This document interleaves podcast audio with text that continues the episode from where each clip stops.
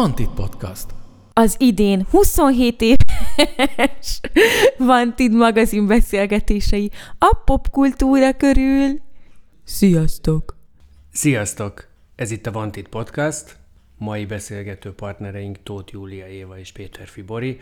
A Bori könyv kapcsán fogunk beszélgetni. A mikrofon innenső felén. Bihari Balázs. És Danny White. Igen, mi is itt vagyunk a Igen, másik sziasztok! Tehát ha jól vettem észre, hogy erősen turnéba vagytok már. Tehát egy egyik állomásról a másikra. Igen. És most már eltelt egy pici idő, így a könyv megjelenése óta, így milyenek így az első reakciók, miket tapasztaltatok? Hát hál' Istennek nagyon jók, most pont ezt, ezt beszélgettünk, meg, meg így mutogattuk egymásnak, amiket írogatnak az emberek. És akkor ilyenkor mindig nem, nem, a, a meghatódás, az örülés, meg a fel nem fogásol dolgoknak közötti állapotokba vagyunk, mert tényleg nagyon-nagyon jók egyelőre a visszajelzések. Úgyhogy most pont ezt beszélgettük, hogy vajon milyen irányból és milyen típusú támadás jöhet majd, hogyha jön, vagy Igen, hogy mert milyen fogás csak- lehet vajon találni majd. Igen, mert eddig még csak jó, jó visszajelzések jöttek, és ez egy kicsit fura Magyarországon. Szóval persze tök delejező, meg nagyon élvezzük ezt az egészet, de hogy így várom már azt is, hogy, hogy mit, mi mindent hoz még majd a, a könyv az embereknek, meg akik elolvassák. Még nem olvasták teljesen végig. Igen, azok, mert a végén- Akik, akiktől majd a kritika fog. Igen, azért vannak benne erős dolgok, ami azért napjainkban támadható, vagy legalábbis lehet róla beszélni. Csabák Peti volt itt a múlt héten, és hát ugye ő, tőle is azt kérdeztem nagyjából, hogy tehát, hogy az Amőba a lemeznél milyen volt a fogadtatás, és ott is azt mondta, hogy hát mindig az van, hogy mosolyognak, és mindenki beregeti a hátát.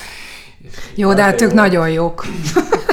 Na jó, Nem azért nagyon ez, tudnak ez, ez hibázni. is más, mert azért ezt a könyvet nem feltétlenül, tehát hogy azért ez így kikerült, tehát nem, mi is nyilván, amikor zenénk megjelenik egy új lemez, akkor azért azt, azt az a kör hallgatja, Igen, tehát onnan jönnek, a, azért egy könyv, az teljesen más, teljesen más a, tehát hogy ez nekünk is teljesen új, mert olyan, olyan helyekre kerül, meg úgy, úgy jut el emberekhez, meg mivel ott van a könyvesboltban, tehát egy teljesen más mert ugye CD, CD-ból CD, tehát ugye ez már nincs, tehát a zenét már csak azt találja meg, aki azt a zenét keresi, ugye, mert már ugye rádióban nem nagyon jutunk, emiatt ez most egy teljesen más termék, ami másképp jut el is az emberekhez. Meg hát nagyon izgalmas az, hogy, hogy tényleg azt látjuk, hogy a, ahogy ugye a vidéki könyvesboltokba is elkerült ez a könyv, meg hogy ország szerte kapható, hogy amikor ezt elkezdtük csinálni, azért volt egy olyan koncepciónk, hogy ez tényleg sokkal szélesebb réteget is szólítson meg, ne csak a Borinak a rajongóit, és hát ez elérte úgy látszik a célját, mert azok is megveszik, akik egyébként nem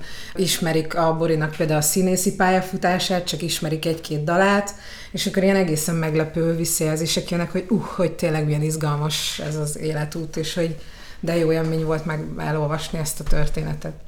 És ezért is van az, hogy mondjuk azt mondtad, hogy melbevágó élmény volt, vagy hogy nagyon jók, jól estek a dicséretek, csak azért, mert azt gondolom, hogy egyébként a zenekar révén talán elsősorban, de színészi oldalról is azért te találkozhatsz azzal, meg találkozhattál már sokszor azzal, hogy fel vagy dicsérve. Ja, persze, abszolút, de ez, ez, ez, tehát, ez, ez, ez azért teljesen más, tehát új, új műfajt azért Júcsnak is az első könyve, meg ez egy teljesen egy kísérlet, meg hogy igazából a dicséret része az úgy fontos, most nem is az, hogy, hogy jó vagy nem jó, vagy kritizálni, hanem hogy elérte a célját, tehát hogy, hogy olyan típusú visszajelzések jönnek, ami nekünk a célunk volt, hogy, hogy nem egy életrajzi regény, nem egy ö, album, amit csak lapozgatsz, és akkor fotók vannak benne valami kis nem tudom mikkel, hanem hogy valami olyan mű legyen, amit igazából nem lehet behatárolni, hogy ez most mi. Mert azt gondolom, hogy, hogy irodalmilag is, meg így stílusában, főleg bizonyos fejezetek szinte novella szinten megállják a helyüket. Kortörténet szempontjából is szerintem nagyon érdekes, ugye azért ez a mi generációnk, amin itt keresztül mentünk itt még a kommunizmusból jöve rendszerváltás eufóriáját megélve, bele csúszva ebbe a posványba, azért itt nagyon kemény dolgokon mentünk keresztül szerintem, meg nagyon fantasztikus dolgokon, ami, amit ugyancsak ritkán olvasni még, hiszen még az a korosztály vagyunk, aki ezt még így nem összegzi, hogyha most mondjuk egymáson gondolkozunk, vagy a kortársainkon, tehát szerintem ebből a szempontból is érdekes, akkor színházilag az én életutam, ugye Pintér Béla, Rétakör, tehát ezek, ezek már ilyen legendák, tehát én a fiatal színészekkel, akikkel dolgozom, fejből tudják a Krétakör előadásokat, a Fekete Ország jeleneteit, olyan, úgy számolnak be egyetemi éveikről, vagy tanulmányaik, ha aki nem egyetemet végzett, hogy az, hogy amikor megnéztek videón egy, egy Krétakör előadást, hogy az milyen élmény volt, és aki meg esetleg még látott, vagy meg kicsit idősem, tehát szín, színház történetileg is azt gondolom, hogy egy nagyon érdekes összegzés, és zeneileg is mindenképp, hisz azért az amorf, tehát az én inkább a, a hosszú pályám az a színház, de hát azért az amorfördögök, és aztán meg végül is a Bori zenekarnak is a korai története szerintem mindenképpen ilyen kor meghatározó, és, és még bocs, úgy azt így átadom a szót, csak hogy még ami, ami akkor ugye a, a vizualitása a könyvnek az is nagyon fontos volt, hogy ebbe is más legyen, mint ami, ami megszokott. Ugye a Stark Attila volt a segítségünkre ebben, amit nagyon szerettem volna, hogy, hogy ez úgy, úgy legyen egy tárgy, hogy hogy aki nem olvas, az is, hogy csak nézegeti vagy kinyitja, akkor is ott minden oldalon megjelenjen valami belőlem, ami, ami mindenképp ilyen ikonikus és ilyen nagyon erős. És szerintem ezt is abszolút elértük. Na, majd még mindjárt folytatom, most átadom a Júcsinak a szót. Én csak figyeltem, nem tudom, honnan folytassam, vagy hogy merre menjünk tovább. Itt igazából ha még maradunk ennél a vonalnál, hogy ez egy iszonyatosan fontos dolog volt tényleg, amikor ezt írtuk, hogy mivel azért nekem is elég fontos terepem így a hazai könnyűzene, meg egyáltalán így a, az underground színházi világ, hogy, hogy ez legyen egy olyan korrajz, ami, ami gyakorlatilag úgy tudsz olvasni, mint egy regényt. Tehát, hogy ne, ne egy dokumentarista, száraz életrajzi könyvet hozzunk létre, hanem hogy az legyen, hogy tényleg, mint egy ilyen időgépbe beülsz, és akkor a Borival elutazol oda, ahol ő nőtt föl, amiben ő tevékenykedett, amiben ő dolgozott, Igazából ez mind a kettőnknek egy izgalmas utazás volt, azért is lett majdnem az a címe, hogy nyomozás egy nő után, mert hogy gyakorlatilag ő nyomozott a saját emlékei után, én meg utána nyomoztam, és hogy gyakorlatilag ez így ilyen adekvát módon adta volna magát, hogy akkor legyen ez a címe, de végül nem ez lett, hanem az eredeti, mert mindig csak így, így hivatkoztunk rá, hogy a, a könyv. volt végül is ez. Igen, és mindig így hivatkoztunk rá, hogy a borikönyv, és végül a kiadó azt mondta, hogy na jó, ez tök szuper ez a borikönyv, akkor maradjon ez, és akkor a jelenetek Péter Fibori életéből az lett az alcím, mert hát ugye nem, tehát tényleg az volt a célunk, hogy egy ilyen élvezetes, mint egy sorozatot nézel, hogy egy-egy rész mindig van. Hát meg nekem ezzel a színésznőségre is utal benne, meg ebben Igen. a drámaiságban, ami,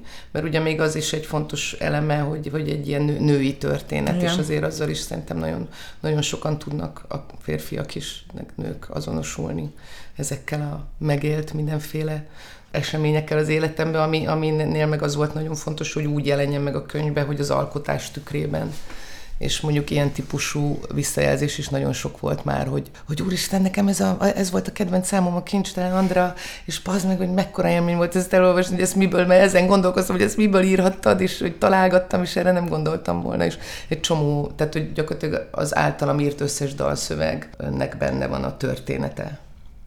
Nézzük már azt meg így a Vanti podcast hallgatóinak, hogy meséljétek már el, hogy ti hogyan kapcsolódtatok össze egymással? Tehát ez, ezt a részt, így honnan ismeritek egymást, hogyan indult? Ezt már nagyon jól el tudjuk mesélni. Ezt gondolom, már most, mostanában nagyon sokszor elmondták, de Most hogy mondjuk egy új verzió. Nem, nem, igen. Várjál, kitaláljuk. Várjál, csak valami polgárpukasztót, amivel lehet pénzt keresni, akkor várjál. Nem tudom. Hát ezt most már Bori tök jól el tudja mondani. Úgyhogy igen, átadom a, nem, átadom a szót. Te így gyakorold be. Hát de most már így felvezetted akkor most már biztos nem fogom jól tudni. A fenébe. Na jó, akkor elkezdem, és Kezdett. akkor te folytatod. Szóval, hogy az van, hogy igazából én egészen kicsi koromtól tudom azt, hogy én író akarok lenni, zenével akarok foglalkozni.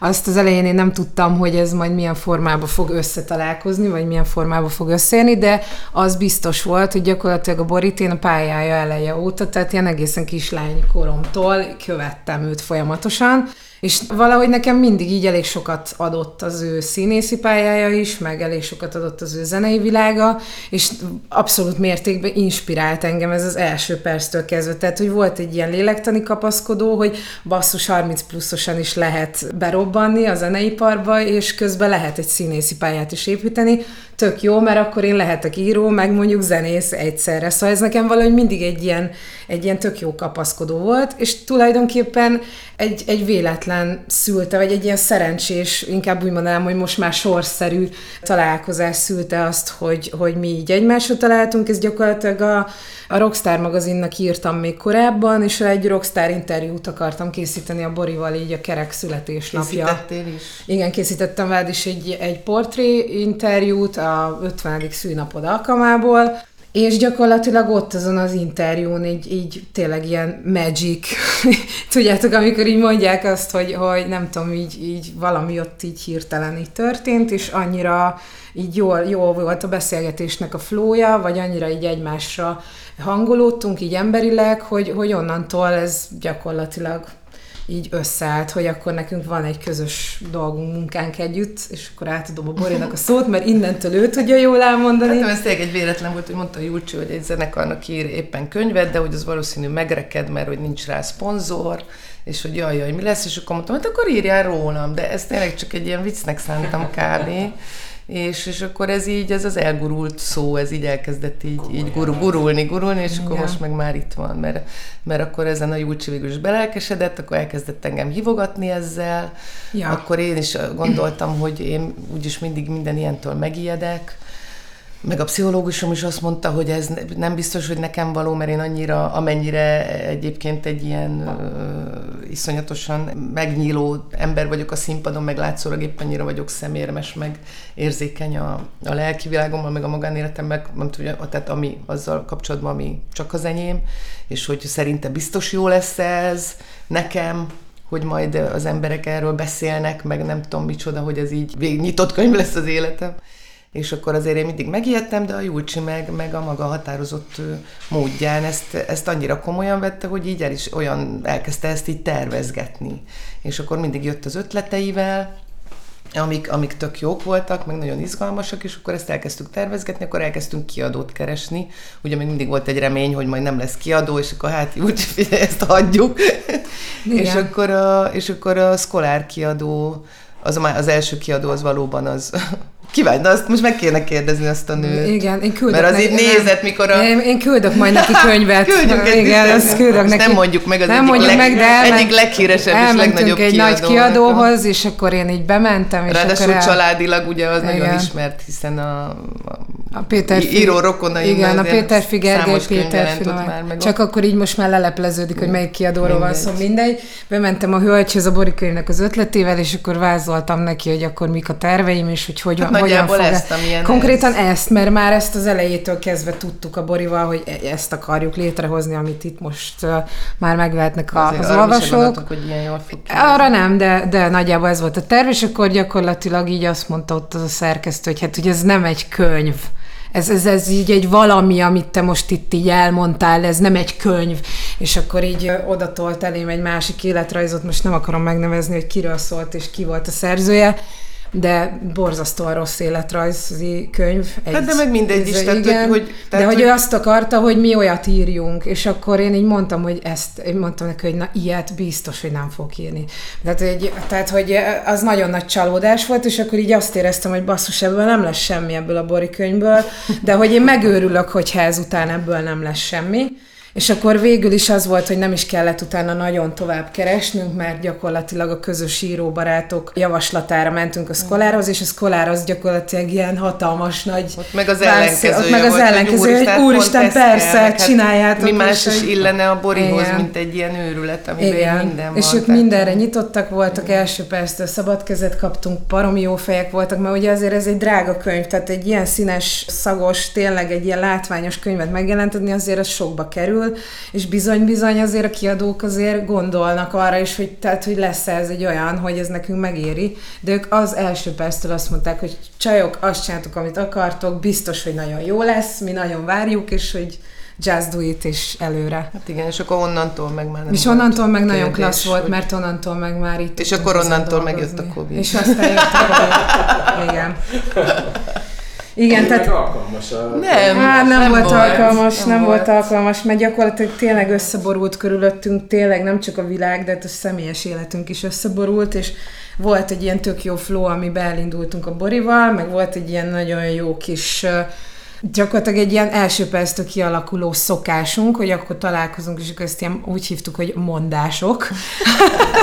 hogy, hogy a Borinak voltak ilyen mondásai, amik amúgy belekerültek így a könyvbe, tehát e- ezeket a sessionokat neveztük így, amikor beszéltettem a Borit, és mondta a történeteit. Hát egy ilyen 8 órát a kanapén. Hát igen, 8 órákat a kanapén, de értitek, amikor így megtörténik az, hogy gyakorlatilag neki megszűnik a koncertezés, bezárnak a színházak, kiköltözik a családjával Hát én olyan volt, vidékre. mint egy drogávonól Hát lettem volna igen. hirtelen. Hát 30 év nap, napon, minden nap színpadon, tehát Igen. gondold, de azt így elvágják, tehát nem voltam magamnál.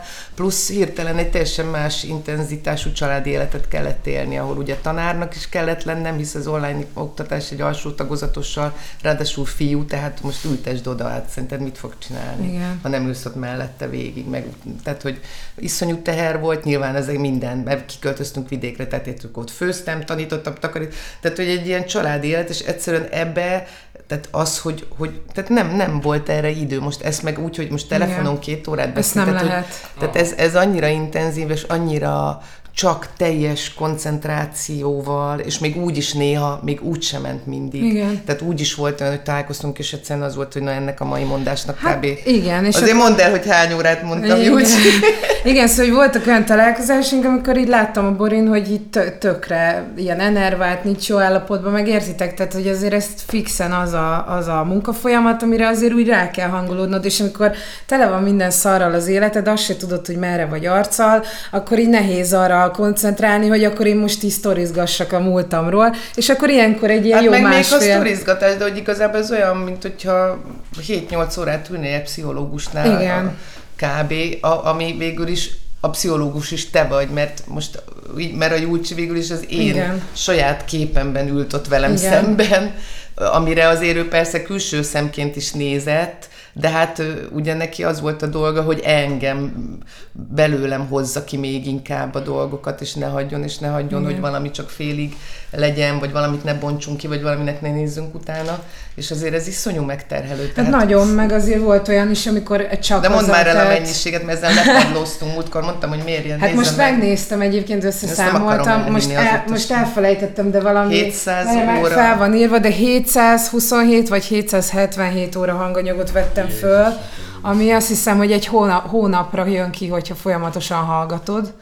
És ez rengeteg. De jó, Hát de azért azt hozzáteszem, hogy az elején elcsesztük, Igen, mert volt olyan, amikor nem kapcsoltuk ki a rögzítőt, és a magánbeszélgetésünk az föl van véve. Ami, Hát jó, de azért ez csak az elején igen, volt. Igen, szóval. de az viszont nagyon sok, tehát az elején volt ilyen rengeteg és szabadon hagyott hangfelvétel, és hát ezt ugye nekem utána végig kellett hallgatnom még kismilliószor, tehát azt képzeljétek el, hogy én tényleg a kocsiba, a WC-n, a mosogatás közben, én mindenhol a borit hallgattam, de olyan szinten, hogy ugye ezt megelőzte egy ilyen research folyamat, ugye én oké, hogy tudtam mindent a Bori munkásságáról átolt szettig, de azért olyan ember vagyok, hogyha valamiben benne vagyok, akkor én tényleg csak azzal szeretem telíteni magam, úgyhogy én megnéztem a létező összes interjút a Borival, elolvastam mindent, megnéztem a régi, mindent. És még a Bori a visszanézette velem a színházi előadásait, és akkor még ott volt az a rengeteg hangfelvétel, amit azt úgy kell elképzelni, hogy azt a 700 órát azt nem nyilván egybe, hanem ugye fokozatosan a két év alatt ezek gyűltek ezek a hangfelvételek, és én ezeket ilyen rotációba megállás nélkül hallgattam. És aztán ez alapján állt össze a nagy struktúra, a nagy egész, hogy akkor mi fog belekerülni a Szerencsétlen, könyvbe. és velem álmodott Megállás két évig. Tehát minden Egy- reggel az egy- volt, egy teljes reggel bekapcsolom a telefont, és mindig a Júlcsi, úristen, most megint milyen álmom volt, és akkor leírva egy ilyen Igen. két oldalas De olyan szinten bele, beleköltöztél így a fejembe, hogy volt olyan, hogy egy ilyen tök más sztorit álmodtam, de, mi, de a Bori mindig ott volt így. Megvan az a, az, a, mi a cím annak a filmnek, az utóélet, amikor a halott apuka megy a fia után, azt hiszem egy ilyen zseniális magyar film. És hogy ugyanez volt, hogy az álmaim volt, hogy teljesen másról szóltak, de a Bori mindig vagy Én ott ott ült a kis voltam. sarokba, vagy ott jött utánam, vagy velem volt, tehát nem egyszerűen Hát pszichésen de, még, is. de aztán szegény, aztán végül szerintem ez azért pszichológus, vagy egy álomfejtő, vagy nem tudom mit mondani, de Igen. a halálomat is Meg, a temetéseden És ilyen nagyon voltunk. boldog volt, hogy jaj, álmomban voltam a temetéseden, és a doma, a kisfiam, milyen jól nézett ki a doma, és, és, Ó, mondom, Én ez, is örülök, sokáig tudok élni. ez már egy ilyen perverzió kezd lenni, ez ez a viszony. Szóval egy ilyen egészen elképesztő volt, meg így nem, tehát hogy tényleg annyira így beköltözött a, a lényembe az ő lénye, hogy egyszerűen így tényleg, tehát nem volt, egy idő után már nem volt nehéz az ő hangján írni a sorokat, mert Na hát, és ez, tényleg... ez, ez egy nagyon fontos visszajelzés, amit már körülbelül tényleg 25-ször hallottunk, és amitől a legboldogabbak vagyunk. Igen hogy mindenki azt mondja, hogy, hogy olvasom, és olyan, mint a hallanám a Borit beszélni, Igen. és ez, ez szerintem az egyik legnagyobb dicséret a, a Julcsinak, és Igen. szerintem az egyik legritkább írói truváj egy ilyen műfajnál szerintem, hogy ezt meg, tudta, meg tudtuk így, vagy hát együtt, de hogy a Julcsi ezt meg tudta csinálni.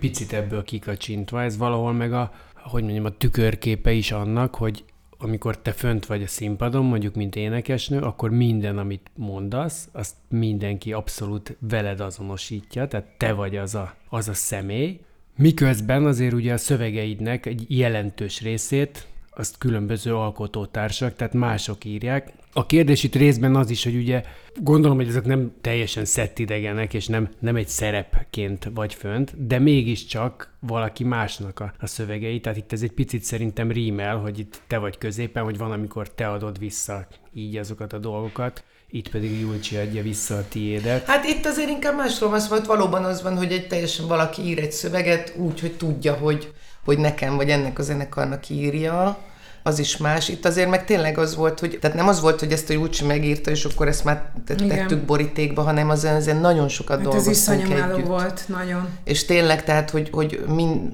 tehát, hogyha bármit egy picit is úgy éreztem, hogy ez nem, és akkor a Júcsi is rögtön elfogadta, megértette, vagy volt, amin esetleg vívtunk egy kis csatát, de hogy, tehát, de voltak olyan részek, amik, amiket tényleg nagyon eltalált, és nagyon egyben megírt, és aztán volt egy csomó olyan rész, amit gyakorlatilag ketten írtunk, mert ezek a szakmai, a szakmai sűrű erdő. Igen, a színházi részek voltak a legnehezebbek, mert ugye e, azért az, az, az egy Ritka. Az gyakorlatilag együtt nyomoztunk, Igen. fejtettük, és akkor kb. tényleg így mondatról mondatra szültük meg együtt a szöveget. Meg hát azért gondoltok bele, hogy, hogy nagyon kevés olyan művész van Magyarországon, akinek van egy egy olyan párhuzamos valósága, amiben kettő darab színházi társulat szerepel, és már az amorfördögök is. Tehát gyakorlatilag nekem három pályát, három egymással hát paralel kis pályát kellett. le is vágtunk, Igen, mert, mert ott még játszottam meg filmek, is. meg izét, tehát hogy van egy párhuzamosan futó, három részből álló, majd, hogy nem ugyanolyan fontos. Hát és ugye az fontos volt, a Pintér Béla meg a Krét, akkor ugye egyszerre indult, Igen. meg nagyjából az amorf, tehát hogy ez és így azért egy, ezt írás technikailag is nehéz volt kivitelezni, hogy ez a párhuzamosság ez meg, tehát hogy értse az olvasó, hogy ez egy időben van, de közben ne legyen terjengős, ne legyen hosszú, ja, és közben jól meg legyen volt. írva. Szóval ez volt így a, a legdurvább, ami, ami így megizzasztott minket alaposan. Hát meg a nagyon magánéleti Igen. részek, ugye ott is azért az volt, hogy azt is ilyen nagyon tehát az, azok nem mentek úgy, hogy én mondok egy ilyen nagy mondást, vagy egy mesélést, és akkor azt így összeszerkeszti a, a Júcsi, hanem azt is mondatról mondatra Igen, kellett, mert ugye a, a nagyon érzékeny témáknál ott ugye muszáj volt az, hogy, hogy, hogy ott azt nagyon többször át kellett rá. Hát meg olyan cuki volt a Bori, hogy ezeket a leghardcore magánéleti részeket, ezeket így mindig halogatta, és akkor már eltelt fél év, és akkor mondtam neki, hogy na, Bori, de most akkor e- ezt kell elővenni, és akkor mond, de, de nem nyújts, mert az annyira, majd azt akkor majd így leülünk, és az, de az olyan nehéz, de nem, Bori, most már elő kell venni, mert nem lehet mindig halogatni, meg van beszélve, hogy, igen, és akkor megbeszéltük, hogy iszunk egy viszkit, leülünk, és akkor tényleg végigvesz veszi, és tök, tök érdekes, mert annyira jól szülte az élet, hogy, hogy akkor jött át a Bori hozzám, és akkor nálam volt az, hogy ittunk egy viszkit, és akkor egyszer csak így kiömlött belőle az egész. Tehát addig mindig halogatta, mondta, hogy majd egyszer, majd izé, és akkor így random, így egyszerűen csak így kiszakadt belőle, és mondtam, hogy úristen, ez lesz a legjobb hangfelvétel az egész könyv alatt, és akkor végül az, az nagyon szuper lett az a, az a mondás, és akkor utána azért azon még rengeteget dolgoztunk ketten, hogy az olyan legyen, hogy kellően elmondja az igazságot, de azért szenzitív hát azért, is legyen. A dalszövegeket mert, és hogy a dalszövegekkel összekötve mondjuk el ezt a magánéleti nehézséget. Mert ugye ott voltak olyan történetek, amik minden stációhoz van egy beazonosítható dalszöveg. dalszöveg. Ami, és akkor ezt, ezt erre fűztük föl például, ezt, ezt a részt. Egyébként ez a koncepció már megvolt az elején, vagy pedig ez menet közben alakult ki? Hát ez nagyon érdekes, mert ez úgy volt, hogy a leges-legelső gondolatunk, ami igazából még a kezdet-kezdetén volt, az azt álltuk ki, hogy milyen szuper lenne csinálni egy olyan könyvet, ami még így szintén nem nagyon van, hogy csinálni egy olyan női beszélgető könyvet, amiben egy, egy női párosnak a személyes és nagyon bizalmas beszélgetéséből egyszer csak kirajzolódik a Borinak a teljes élettörténete. De végül az volt, hogy nagyon gyorsan így elkaptam azt a flót, így szövegesen, hogy hogyan tudnám az ő hangját így adaptálni az én írói környezetembe. Gyakorlatilag egy ilyen mesterséges nyelvi világot ö, alkottam, ami igazából így szerintem annak volt köszönhető, hogy ilyen tök jó flóba voltunk, és nagyon hasonló a gondolkodásunk, ezért én tök jól le tudtam képezni a Borinak azt a beszédstílusát, meg ahogy ő kommunikál, és akkor elég gyorsan meglett ez a formanyelv, és akkor utána már így iszonyat gyorsan meglett a koncepció, és nem is volt köztünk vita. Tehát az elején az volt, hogy na jó, akkor nem menjünk ilyen lineárisan. Hát de azok az ötletek, hogy a, sta, hogy a Stark Igen. összerajzolja, meg a fotók, Igen. meg az, hogy beletegyünk egy csomó, még, az még az több ilyen ötletünk is volt, hogy Igen. miket teszünk bele, aztán egy-két dolog végül ugye elsikad, de hogy mit még tudom én, ez a gyakor, gyakori kérdések, Igen. meg ezek az orvosi pap, meg minden, tehát hogy ezek a felelhető dolgok hogy ezek így benne legyenek. Igen, ezt az első perctől tudtuk, hogy ez benne lesz. Meg még azt is terveztük, hogy lesz benne egy borításos játék, hogy amit így végigolvastál, akkor te is nyomozhatsz utána, szóval minden, nagyon sok ilyen extra kreatív ötletünk volt hozzá. Úgyhogy az tulajdonképpen nem is volt köztünk vita az elejétől fogva, mert annyira gyorsan kialakult, hogy akkor ez hogy fog kinézni. Egyébként te írtál bármikor is naplót? Én ezt szokták kérdezni, és annyira megmutattam a Julcsinak a naplómat, ami ráadásul ugye egy, egy érték, mert a nagyapám, a Jékeli Zoltán tőle kaptam a tizedik születésnapomra, és egy kis verset is bereírt, meg minden, és akkor így néz ki a napló, hogy ott van, hogy gondolta, látta, álmodta, gondolta, rajzolta, nem tudom micsoda, Péterfi Borbál a tíz éves leányka születésnapjára apu ezt találta. Így a vers, és akkor utána azt látod, hogy egy ennyi kitépett lap.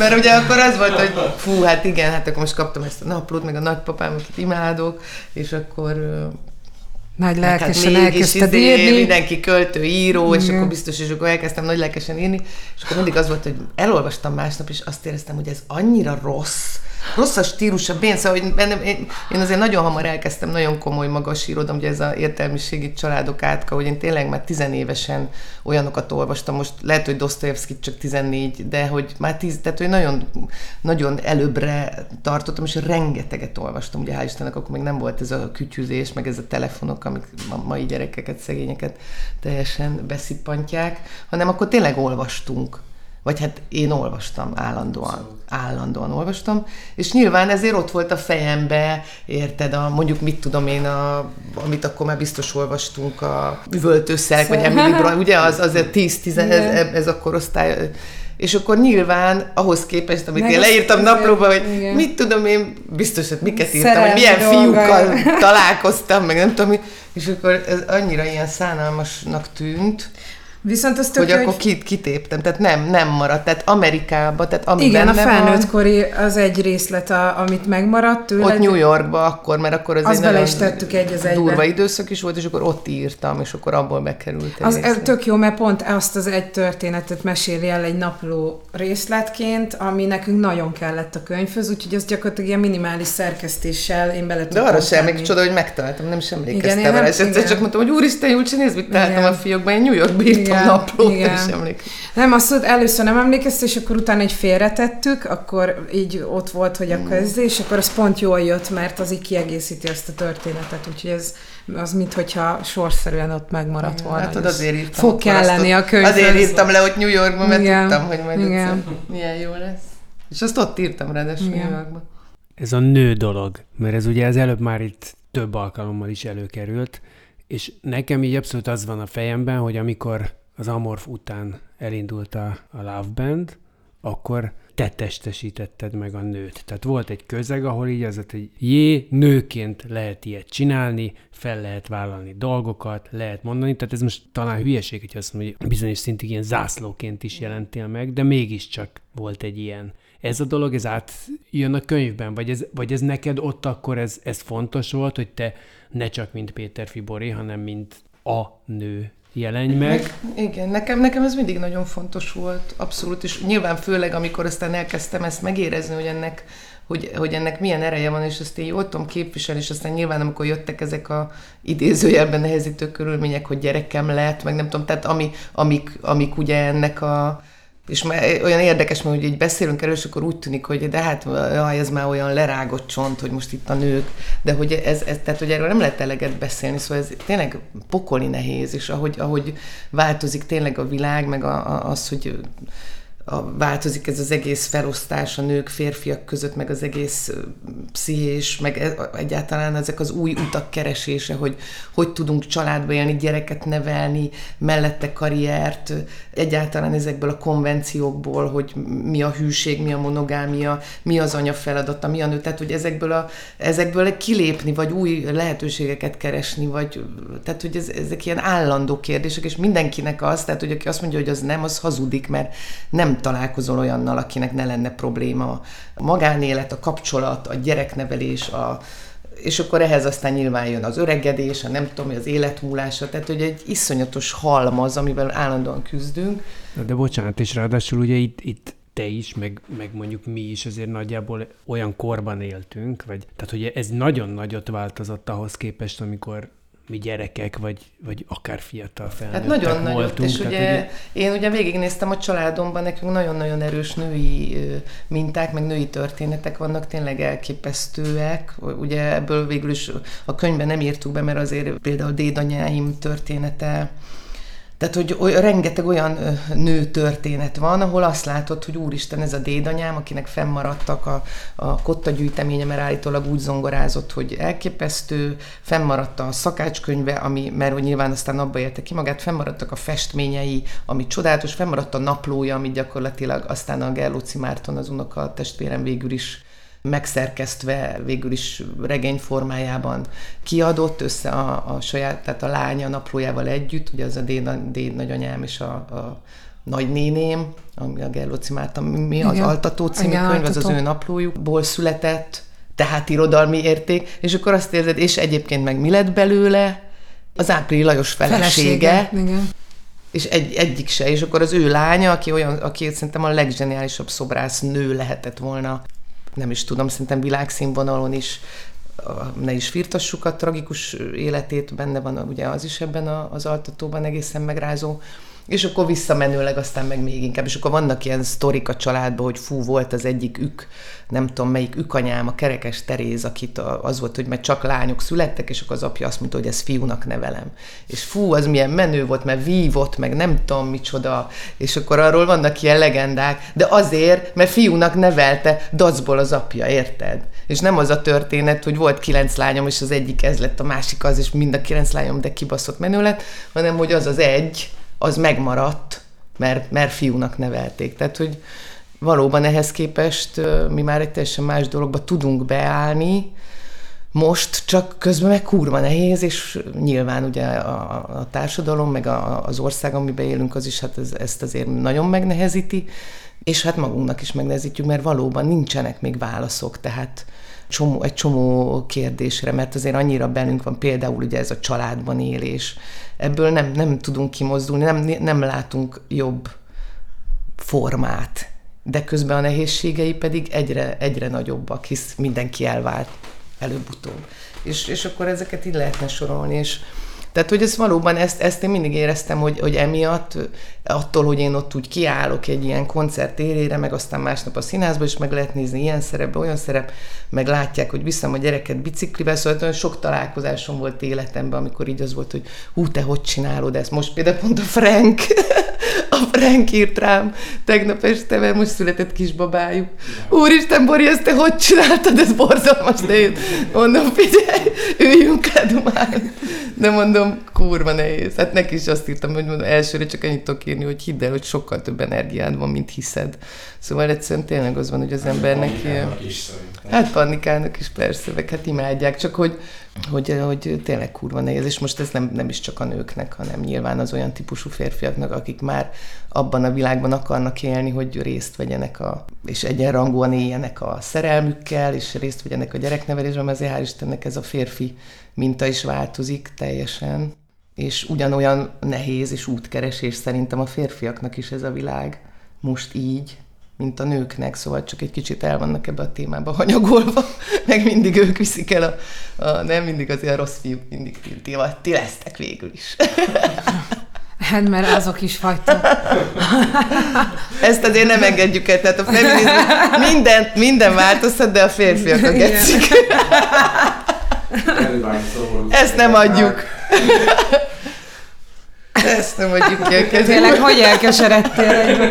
Biztos most nemrég megkapta ezt. Igen, szegény. és Szembes, és szembesített. Szerintem egy nagyon fontos szereplő lett így a, az életedben a Szőke András. Taliska Szabi valahogy mindig rá hivatkozik. Szerintem vissza. inkább a Szabinak, Szabinak, volt fontos igen. szereplő, mert ugye ők barátok is voltak, Meg és hát a szerintem... Szabi filmmel is Igen, meg ugye iparban akkor a. Szabinak az egy nagy időszak volt, mert akkor filmsztár is volt, meg minden, meg szerintem ő így került bele ebbe az egész filmes világba, mert aztán ő ugye dolgozott jó pár évig ö, első asszisztens, meg mindenféle gyártás dolgokba.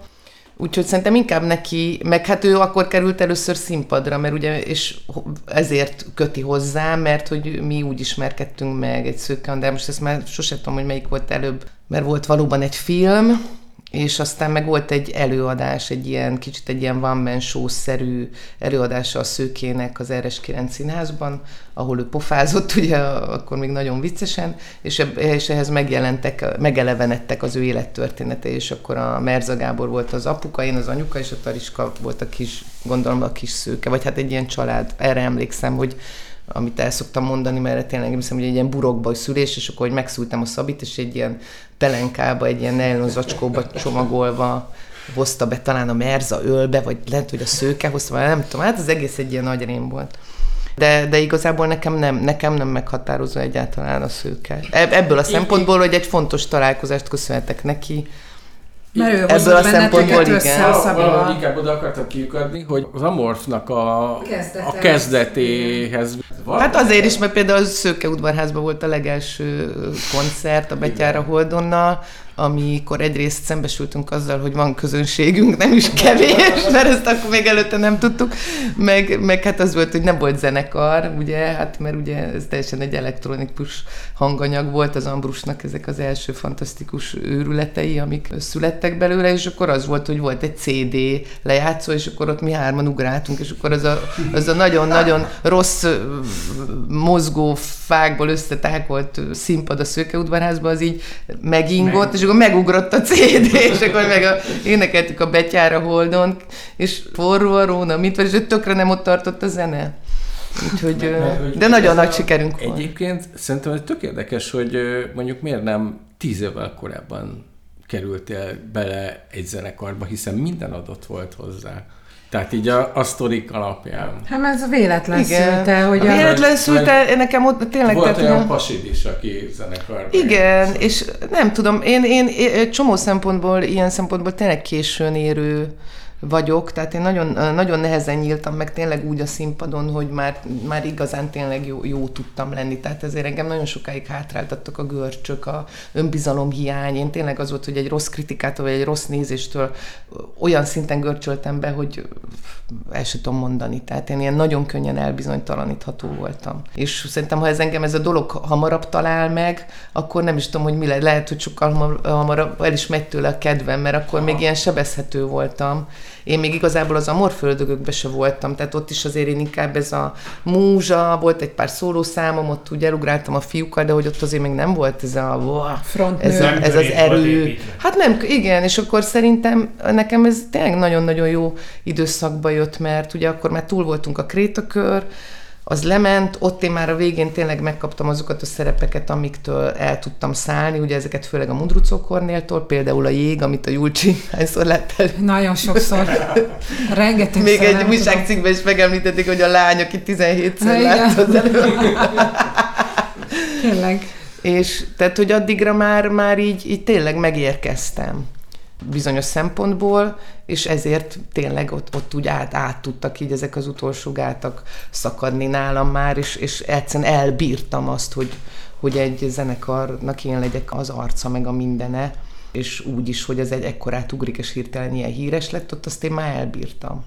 Ezt, ezt tíz évvel ezelőtt nem bírtam volna el. Én, én elég sok olyan zenész vagy színpadon álló embert ismerek, aki hasonló problémákkal küzdött. Tehát, hogy, hogy ezek a Szerintem a, szín, szerintem a színészek iszony, igen. magát, és közben meg... Igen. Közben Én meg ezt mindig ezt mondom, hogy ez a nagyon benne. nagy különbség az a művész és a celeb között az egyik, hogy egy a celebek az exhibicionista emberekből lesznek, viszont azok mögött nincs meg a, az alkotás és a, abból adódó szemérmesség, hogy, hogy, hogy tényleg a lelkedet és a szívedet kell kitenned. És azért nem visz, és az érzéke, és azért nem visznek igazából semmit vár hatására.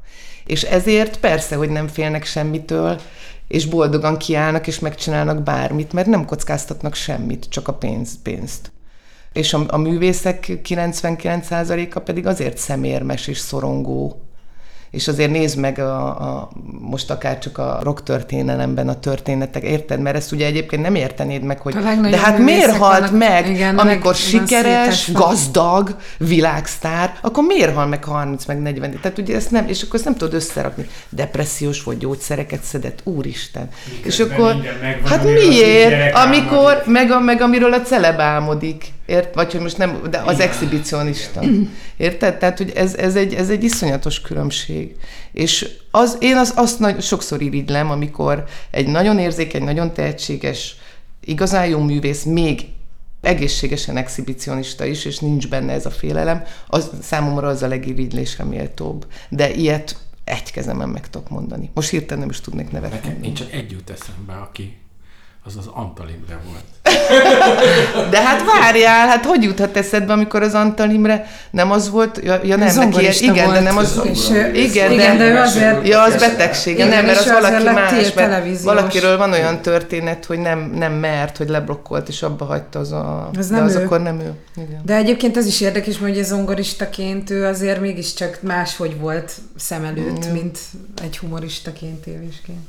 Na de azért, hogyha a szőkét elvetettük, akkor kik azok a férfiak, akik, akik viszont mégis olyan meghatározók lehettek az életedben? Hát nyilván az Ambrus meg a Szabi, és hát aztán azóta meg főleg az Ambrus, mert most pont, pont mikor dedikáltam neki a könyvet, akkor itt hogy, 20, hogy köszönöm ezt a 25 évet, és lehet, hogy lesz még szóval azért mi már nagyon rég együtt dolgozunk. És pont a, most a kisfiam csodálkozott be, ezt nem rámondtam, hanem a Drapira, a basszusgitárosunkra, hogy összefutottunk az utcán, és akkor valamit mondtam a kisfiamról a Drapinak, és akkor utána mondta, hogy nem kell, miért kell mindenkinek, és, és akkor mondom, hogy nem mondom, ne úgy, de a Drapi az nem mindenki, hanem mondom, az olyan, mint a családom lenne, és sokkal régebben ismerem, mint apádat. És ezen annyira elcsodálkozott. és ugye ezt szoktuk, mert ugye a gyerekek ezt nem értik, hogy az időszámítás előtt, tehát, hogy ott, ott bármi is volt. És pont ezen nagyon sokat szoktunk a turnébuszba röhögni, hogy, hogy tehát, hogy minden, bárkinek, a gyerekünk, a házastársunk, a bárkinknél régebben vagyunk együtt, tehát, hogy tényleg olyan szimbiózis, meg olyan titkok temetője vagyunk így egymásnak, hogy hihetetlen, de, de ugye ez egy nagyon speciális kapcsolat, de köztünk tényleg, tehát, hogy az Ambrussal ez tényleg egy ilyen fantasztikus és nagyon-nagyon termékeny találkozás, mert azért ez hét, hét lemezig tudni egy, egy, egy férfit inspirálni, azért ez nagy dolog. hogy ez, már szerintem ezt senki másról nem tudom elmondani, hogy, hogy ennyire hosszú ideig inspirálni tudtam, és remélem, hogy még fogom tudni. Nyilván a gyerekem apja, a Dávid, ő is nagyon fontos, hiszen ő, ő vele akkor ismerkedtem meg körülbelül, amikor a, indult ez az egész zenekar, és az is ez nagyon fontos volt, hogy ő, ő ott volt mellettem, mint vizuális, ugye ő is akkor így indult pályai elején, mint fotós, rendező, és, és így együtt tényleg, hát az első klippek, az első fotóanyagok, minden, mindent együtt csináltunk, és az, az tényleg egy ilyen, ahogy a könyvbe is Aranykor címen szerepel, az tényleg az volt, mert, mert az, az, az nagyon, nagyon jó időszak volt. Úgyhogy hát így őket tudom. Hát meg nyilván a rendezők, akikkel dolgoztam, a Pintér Béla, az a Siring, a Mundrucó Kornél, tehát akiktől olyan szerepeket, olyan munkákat kaptam, mint Az Ambrusnál egyébként szerintem az egy ilyen vicces most, hogy mondtad, hogy, hogy ugye hogy őt ennyi lemezen keresztül tudod inspirálni, de valahol ez visszafelé is működik, nem? Mert hogy, mert hogy ugye egy csomó mindent, tehát te vagy a Love Band arca, de azért egy csomó mindent, ha jól, tehát mint zenekarvezető, vagy mint aki mozgatja hátul a szálakat, meg a zenéket hozza, abban meg nagyon sok mindenben neki kell olyat találnia, ami, ami hozzád is passzol. Hát Tehát persze. ez egy dolog, hogy te, te őt ne. inspirálod, de hát, hogyha ő nem találja meg hát nálad azokat nincs. a pontokat, akkor nem Nem, hát az, az, Ambr- az Ambrus az, az agy, tehát ezt azért mindig elmondjuk, és azért a könyvbe is igazából szerettük volna még jobban is belevonni, de nem, nem, nem adta meg magát. Nem, de azért egy, egy, egyszer megbeszéltettem, és akkor azt a részt azt azért behetettük, mert az egy jó, jó pillanatában Igen. történt. Igen, tehát azért ő, ő, ő tényleg megkerülhetetlen. Hát nem, hát tényleg ő, ő, ő, ő, a, ő, a, ő a zeneszerző, a producer, a, tehát hogy tényleg elképesztő munkát tesz bele, és valóban csak, és ez neki érdekes az ugye, hogy én színésznő vagyok, és egy teljesen más irányból kell a számírásba gondolkozzon, mint mondjuk amikor az Erik Sumó benne ír, ahol ugye teljesen, ott is teljesen más törvények vannak. Úgyhogy még remélem, hogy azért még elhúzzuk egy pár évig ezt. Jó, te mikor fogsz zenekart alapítani? Hát én most nagyon gőzerővel ebben vagyok, tehát nem a zenekar alapításban, hanem én inkább a saját kis szóló projektemet akarom majd Na hamarosan. Most a kell írnod a következő. Hát igen, nyilván, de hogy, igen, tehát hogy nekem most azért én, én erre hangoltam át az életemet, hogy, hogy a következő könyvémet tudjam csinálni, meg hogy a szóló anyagommal elő tudjak jönni hamarosan. Úgyhogy ez gyakorlatilag az elkövetkezendő egy-két évben benne van, hogy, hogy ezzel előjövök én is. Aztán gyereket is kell szülni. Hát az majd még igen, most előbb a könyvek, szóval előbb a zene. Rád dolgok, Júcsikám. Bizony. mondja, hogy merre Hát bizonyám, bizonyám. Pont ezért vagyok, hát nem, nem paráztasz, mert pont ezért vagyok nyugodt, hiszen a Bori az élő példa arra, hogy még van időm, mert én még csak 34 éves leszek, úgyhogy ez pont az ideális arra, hogy éppen most előjöjjek a zenei anyagommal. Meg azzal, hogy most nekem van készülőbe konkrétan három könyvterv is van, ami már elkezdtem dolgozni, úgyhogy nekem most így izgalmas most Ezek is. titkok? Nem titok, nem titok. Most én nagyon kreatív időszakban vagyok. Hát, Gondolod meg, hogy elmondod, de le, hogy lenyúlják az ötlet. Hát na ez az. Inkább akkor csak annyit mondok, hogy jövő ilyenkorra tervezem azt, hogy az első kis regényemet megjelentetem, vagy hogy, hát, hogy azzal előjövök, az első kis regénye, és azt követi majd két ilyen nagyon-nagyon izgalmas, szintén zenéhez erősen kötődő, de nagyon-nagyon más világú regény és irodalmi szöveg, amire most így nagyon készülök már. Tavaly Orfűn, ott arról meséltél a backstage-ben, hogy a papád az LGT-ben játszott, vagy session Nem, nem, nem, nem, nem, hanem, nem, hanem ő egy ilyen univerzális zenész volt, egy ilyen joker, akit így szerettek elhívni, mert ő olyan figura volt, aki gyakorlatilag így pillanatok alatt bármilyen hangszeren egy teljes koncert listát végig tudott játszani. Tehát, hogyha neki be kellett ugrani valahol, akkor ő felült a vonatra, és, és elment. És ő tényleg beugrott ilyen legendás koncertekbe, mert ő baromi jól gitározott, meg ő egy olyan dobos volt, aki úgy tudott dobolni, hogy a Prim számot közben énekelte, tehát ő egy ilyen univerzális Joker volt, nagyon sok hangszeren, és ezért rend, rendkívül sok zenész emlékszik rá, igen, és ő sajnos őt a Covid-ba vesztettem elő. Egyébként alapvetően festőművész volt, de ő például ő egy legendás zenész tanár is volt, mert nálunk nevelkedtek a cipőjék, meg a fejes Tomi is talán járt hozzánk dobolni, még gyerekkoromból rémlik, meg hát a Republik, tehát ők a, emlékszem, hogy milyen szomorú volt, amikor a dobfelszerelést eladtuk, mert kellett valamire a pénz, és akkor, és akkor mondtam apának, hogy ne, csak a dobszerkót, ne, és mondta, hogy de hát ez most muszáj, és hogy majd veszünk másikat és emlékszem, hogy talán pont a, vagy a tankcsapdáignál, vagy valakinél ott a Debreceni, vagy valami ott környékben ilyen kisvárda, ott tűnt fel a dobszerkó különböző darabokba. Tehát, hogy az egyik zenekarnál volt a kis timpani, a másiknál a lábdob, és így, így szétadták egymás között. Igen, úgyhogy ő egy ilyen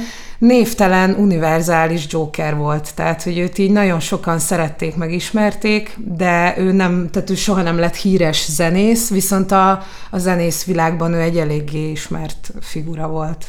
Tehát akkor ilyen szempontból maximálisan megvan a háttér.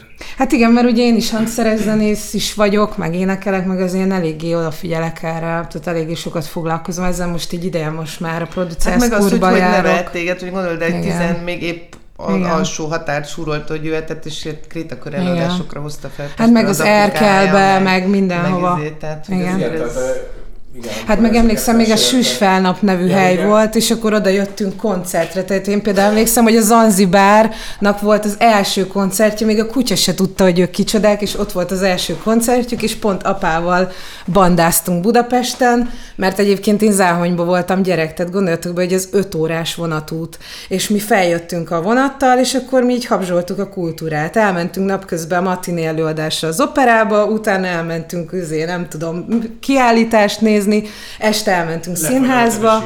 Igen, és aztán elmentünk a süsfelebe, ahol apá, igen, és ahol apának ott volt egy csomó ilyen zenész haverja, és akkor lépett fel először a Zanzibár, és akkor én így tökre, hogy ú, de jó ez a zenekar, meg minden, és akkor ők ugye így pár év múlva híresek lettek, szóval, és én akkor ilyen nagyon kislány voltam, tehát így apának a kíséretébe mentem ott bulizni. Szóval igen, tehát, hogy nekem ez a hangszeres zene, meg az éneklés, ez így mindig benne volt a képbe, és egy ideje most már a producerkedést is tanulom, tehát most járok producersuliba, úgyhogy azért, hogy saját magamnak is tudjam otthon a dalaimat csinálni, úgyhogy ja, bízom benne, hogy előbb-utóbb a Bori nyomdokaival lépek, csak máshogy. Tehát, hogy én nem színész, zenész leszek, hanem író és zenész, úgyhogy remélem hamarosan eljön ez is. Rajta vagyok. Majd írok rólad egy könyvet. jó, jó, jó. Amiről majd szintén itt beszélgetünk a Vantit Podcastban. Nagyon szépen köszönjük, hogy eljöttetek. Mi is Köszönjük nagyon a köszönjük. meghívást. Sziasztok! Sziasztok! Sziasz! A Vantit Podcast az NK hangfoglaló program támogatásával készült. Iratkozzatok fel csatornánkra! Na, mekkora csend lett a téma után. Tudnak mit Nem tudnak mondani. mit Pedig most hype-oltalak titeket, tehát figyelj, csak jót mondtam.